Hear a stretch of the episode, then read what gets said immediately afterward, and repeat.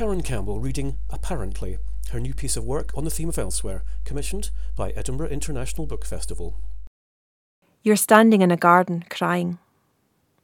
This morning you watched your grandmother push scraps from the breakfast plates into a Tupperware bowl. Lena can have this for lunch. Tough rinds of bacon tumble onto a piece of yolk your father's dipped his toast in. The dirty knife from one of the plates keeps scraping until the plates are virtually clean. Food fit for a cat. Lena is their servant. She's one of the women your grandmother's been teaching English to, in secret, arranged through the Anglican Church. There was news about it on the BBC before you even got here, rioting in Alexandra because they were being made to learn in Afrikaans. Whenever South Africa's mentioned, you tend to tune in. You have family there. And you told everyone at school about it, how Gran's house was turned by secret police. They huckled her and her friends into a van and interviewed them downtown. Your grandmother's a white woman. She was given a room with a chair. Rebel Gran, who's scraping plates and listening to her neighbours tell jokes about Kaffirs as Lena polishes round them, her shy, downcast skin bright with sweat. It's not how you imagined here. Oh, the sun is huge and raw with heat. Dry, granular grass and mealies on the brae make you know you're not at home. And everything is out of date. Melamine shop frontages decked in chirpy 60s lettering. The men all congregating in one room, smoking, while the women wear makeup and high heels, plastic chunky ones which match their oversized jewellery. The white women, that is. The only black lady you've seen up close is Lena, and she's in blue nylon, a pallid dust coat, which makes her gleam. Not your rebel gran either. She wears soft draped colours of heather and moss, and flat, flat pumps, which accentuate her tiny frame. The delicate stock for her bubble permed head with its fine jaw and the African hoops at her ears. There's a definite tinge of purple in those curls too. You love purple. It's your favourite colour. You watch her clip the lid on the bowl and tell Lena to take it.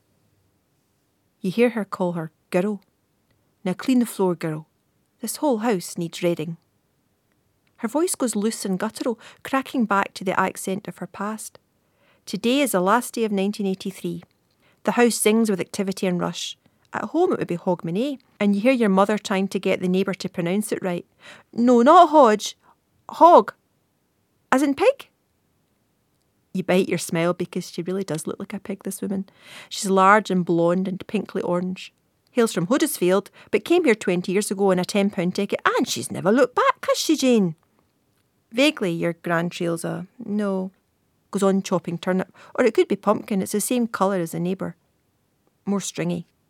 The living's so much better, isn't it, though? I mean, we couldn't afford a house like this back home, no servants. Although you can never trust the Kaffirs, love. She pats your mum's hand as she speaks. Long as you know these girls will thieve from you given half a chance, You'll be fine. Isn't that right, Jean? What's that? says your gran. Even now you can see her, considering the blue of the sky outside. She's an artist. Her lush paintings decorate all the walls. You decide when you go to the game park next week that you'll take your pastels with you. You'll draw one of those thatched huts that Gran showed you in her Kruger safari brochure, and you'll sketch Lena sitting outside. This is your first Christmas in a foreign country. So far, it's been very weird turkey dinner by the swimming pool, meeting cousins and aunts you've never seen, observing the warp in your dad's face as your uncle and gran talk about a trip she took to Durban last year. Your uncle lives in Durban, has told you all about the shark nets, how safe it will be when you swim there. The nets are interlinked on the white beaches, sporadic on the Asian ones, non existent for the blacks. Dad's mouth is older than his brother's, but it's the same shape. You've never seen a face that matches your dad's before. You think he's about to smile, but you're not sure. You are not sure of anything. The pig woman's having a party tonight, and you're all invited to come. That's why she's here, her and her blue blonde son. The boy's about your age, but he's dressed in neatly pressed shorts and a blue checky shirt. He is the picture of wholesome goodness. It makes you want to bolt. You sense him shuffle close to mother when you come and sit in the lounge, eyelashes pale as dust blinking at you. Your owner caked in mascara, ringed with clotted black coal which matches your hair gone frizzy in the sun. Your mum's hidden your crimpers in her suitcase, under the bed. You've already used them twice, but there's been so much swimming you doubt she's even noticed. Swimming and scowling. That's all you're good for, Doubt the lass would rather a night out with youngsters, eh? The neighbour's smiling at your mum, then you. The boy recoils. You witness him visibly shrink in small. He's folding in on himself in his need to be not there. He makes you think of a mini milk ice cream, melting and dipping in the middle where you've licked it. You always like the middle. Make a belt of it, then chomp the solid dumbbell either end. With crisps, it is necessary to smash the bag before opening, so crumbs rain into your concave palm. And Kit Kats, well, obviously, you slice the tinfoil with your fingernail, snap in two silver strips, peel off the wrapper, and soak each finger until you strike wafer gold. Obviously. Ah, Pete's off to a party with his girlfriend. Why don't you head out with him? Eh, Pete, eh? Pete is now chewing on a wasp, mutely wrestling with all the manifest reasons why this would not be a good idea, and you agree with him, you really do. You want to wring out the old with folk tied to you by blood, not the happenstance of age. Oh, that would be lovely, wouldn't it? Dear old mum, her tight, wide grin with that warning chime. She wants rid of your sulky coupon, wants desperately for you to enjoy yourself like normal kids because it's not normal, is it? What? Wearing Docs and a black leather jacket? In the roar of an African sun? Lena's wearing a jumper over her house coat, a big raggedy shaggedy thing. No one bats an eyelid at her. That's the thing you've noticed here. It's so apparent, it's scary. Stepford Wife's scary in the smooth and steady perambulation of it. It is the ability the white people have to utterly ignore. And it's not the eyes down shuffle you get in Glasgow when folk kid on they can't see a Jakey's begging hand. No, this is a bland, blank non acceptance of the possibility of life beyond beige coloured skin, delivered consistently and with precision, so you know it's not just your imagination. You've seen it in the bottle shop with its indoor and its outdoor and its door marked blacks. Doesn't matter how many black people are queued there, they cease to exist if a white walks in. You've seen it in the silent, shameful slip from sidewalk to road as black dances white, so practised, so discreet. And you've seen your grandfather drop change into a car park attendant's hand. Your roly jolly grandpa, whose still Kentish lilt and body jokes have made you smack your lips with relish. Yeah, him. The balding teddy bear you've only just met, and how he dropped the coins in as if it were a bucket. That same dissociation of eye and hand and heart, even when the attendant goes, Thank you, boss. Your grandpa doesn't see him. He just drives fast and slick as lizard tongues, while the man's lowering his hand. Your gran has said the neighbours are serving haggis at the party in honour of their Scottish guests. She's given them the recipe, though she's worried they'll not get proper pinhead here. But it'll be some ersatz combination of offal and oatmeal, which is very kind. That's another weird thing. Mrs. Piggy is very kind. She's gone out of her way to make you feel welcome. She's so proud of her adopted homeland. Almost as proud as the other side neighbour, Mrs. Vender Sent, who's insisted you go to the Voortrekker next week. Only if you put a chain round my neck, you tell your mother later. You've already argued about the morality of this monument with your Uncle Pick, who is married in and would love to get another Rottweiler. A kid like you cannot understand, rearranging his testicles as he said it, subtly mind, via the pockets of his shorts. Uncle Pick will be there tonight. He's promised to bring his tuba. You look at your mum, still manically beaming at Mrs. Piggy, hoiking a crumb from her teeth. Pale, pretty Pete seems enraptured with his feet, and you want so much to frighten him. Yes, you say, that would be lovely. You go into the garden, spend the rest of the day reading, avoiding all the housework. As staff, nobody will actually be in the house tonight, but there's no telling your gran. You take a sip of water, then slowly open your book, higher soon, and you've not yet reached the close of Sunset Song. You don't want to. You're loving the journey too much, want to keep it incomplete and safe. Later, much later, you'll realise this is the first time a book has moved you so completely. The language, the story, the bigger sense of it. The fact it is quite solidly and distinctively Scottish. You didn't know that writers could do that, that you were allowed to paint rhythms and cadences with your words as well as stories, and that it wasn't an affectation, it was the truth. At the end, when it's done, you sit in your grandmother's garden. Water laps against the filter of the pool. Foreign insects click and the seething liquid sun burns on, sticking the tears to your cheeks. You shudder again, again. Your breathing steadies. You're crying for this girl who was the same age, had the same dreams as you, and the possibility they may not happen.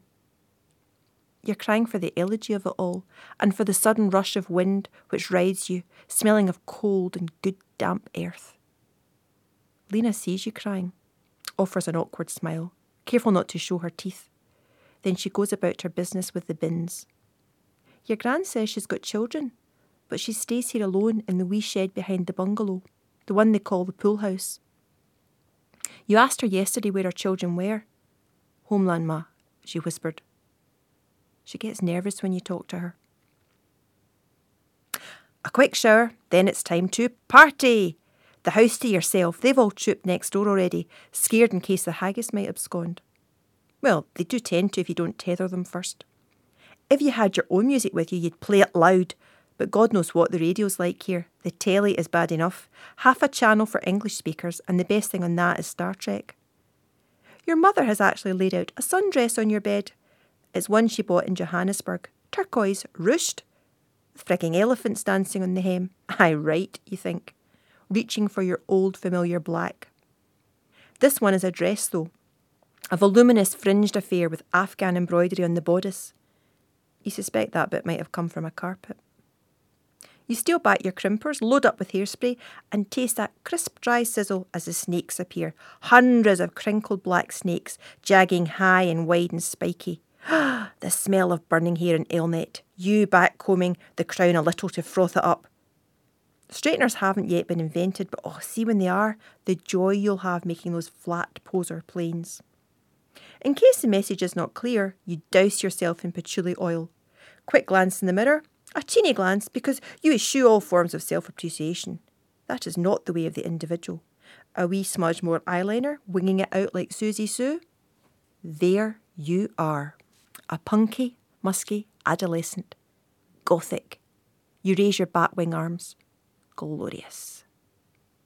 Milky Pete is waiting downstairs. He's standing with his girlfriend, another honey blonde.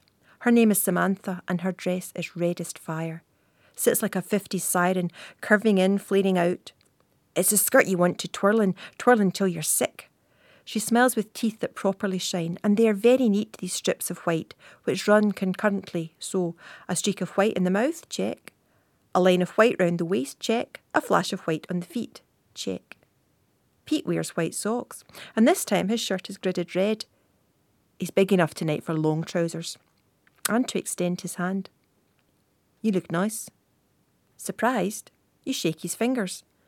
Follow him out to the car. Samantha links her arm through yours, gushes about your hair. They ask about Scotland, and you tell them about the Mearns of Kinraddie, about the vast parks and the meagre, honest living, and how rigs undulate beneath a shifting sky, and the land rises up to root the standing stones. Thousands of years old, you say? Hundreds of thousands, probably. It sounds beautiful. It is, you reckon? You imagine it must be. And you are furiously proud. Gonna living when you get to the party. It's in a massive white house with lights in every room spilling onto the dry, rough grass, where an empty pergola sits. If this was Scotland, they'd all be outside, revelling in the lack of rain, puking in the pool. Pete leads you indoors, and you're suddenly shy, lonely too. It rises like the stifling heat, slaps you in the face tingling cheeks, body far too hot in your truculent tent dress. Your black clown feet look massive beside the skittering dainty sandals that abound. People turn to stare. This happens in Glasgow too, the sheep gawping. But they're your sheep. You've shared a lifelong diet of Irn-Bru in the Sunday Post with them, and when they chase you with bottles and half hearted yells of, Oh, check the fucking geysers, it doesn't feel this bad. Girls flitter past like bright, squawking birds. No neck jocks neck their bottles, regard you with small, bleak eyes. At first, no one approaches the huddled trio in the corner. Then some of Pete's friends come over. They bring you drinks. One asks you to dance. As he does, a familiar record jangles. It's Simple Minds. Yeah, you hate them. You'd rather die than dance to these sellouts in your club up the town. They used to be called Johnny and the Self Abusers, for God's sake. But they are here, and so are you, and you're both from bloody Glasgow. You swoop into the spangling shimmer of the music, arms wide and wild. Then Pete comes over, takes your arm. You find yourself hustled outside, Samantha scurrying after with the carry out you brought. An older woman shouting, And don't come back, we don't want your type here. My what? you say. She repeats her angular refrain, clipping each word into your heart. Come on, it's fine, goes Pete, opening up the car. But but what have I done wrong? She thinks you're taking drugs, stupid care.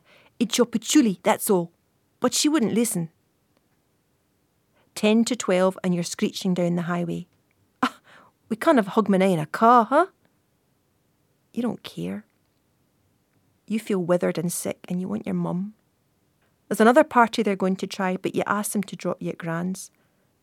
One minute to midnight, you'll be fine, you say. Of course you'll go next door. But you don't.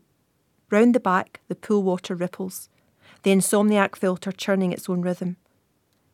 You are worse than naked and you can't get that feeling to return, the one where you're smug and snug in your shell. You look up at a million pinwheel stars. To be different has always been your keep out sign. It stops you getting hurt. It gives you a place to belong. Copper light glows in the sky, burning sky. There's a fraught haze over Alexandra. On the trellis above you, the scent of bougainvillea drips, bringing with it a distant, acrid sharpness. Across the Transvaal, you can see the gaudy shock of fireworks punching in the witching hour.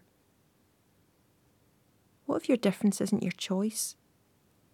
What if your difference has been skinned on you since birth and it tells you stay out? Aching, breathtakingly hot, air clotting in your lungs, your tight, sore lungs and eyes, and you're pulling at your dress, tugging it to your unencumbered, seizing it by the throat. You chuck it in the pool, where it blooms in widow's weeds, moving without you on the surface of the water. Night licks your skin, like Ewan Tavendale's kiss burned Chris, burned you. This morning you heard your grand tell Lena she could no longer teach her English. You are standing in a garden, crying. In the pool house, the curtains shift, and the world celebrates another year. More podcasts, videos, and live recordings of author events can be found at www.edbookfest.co.uk.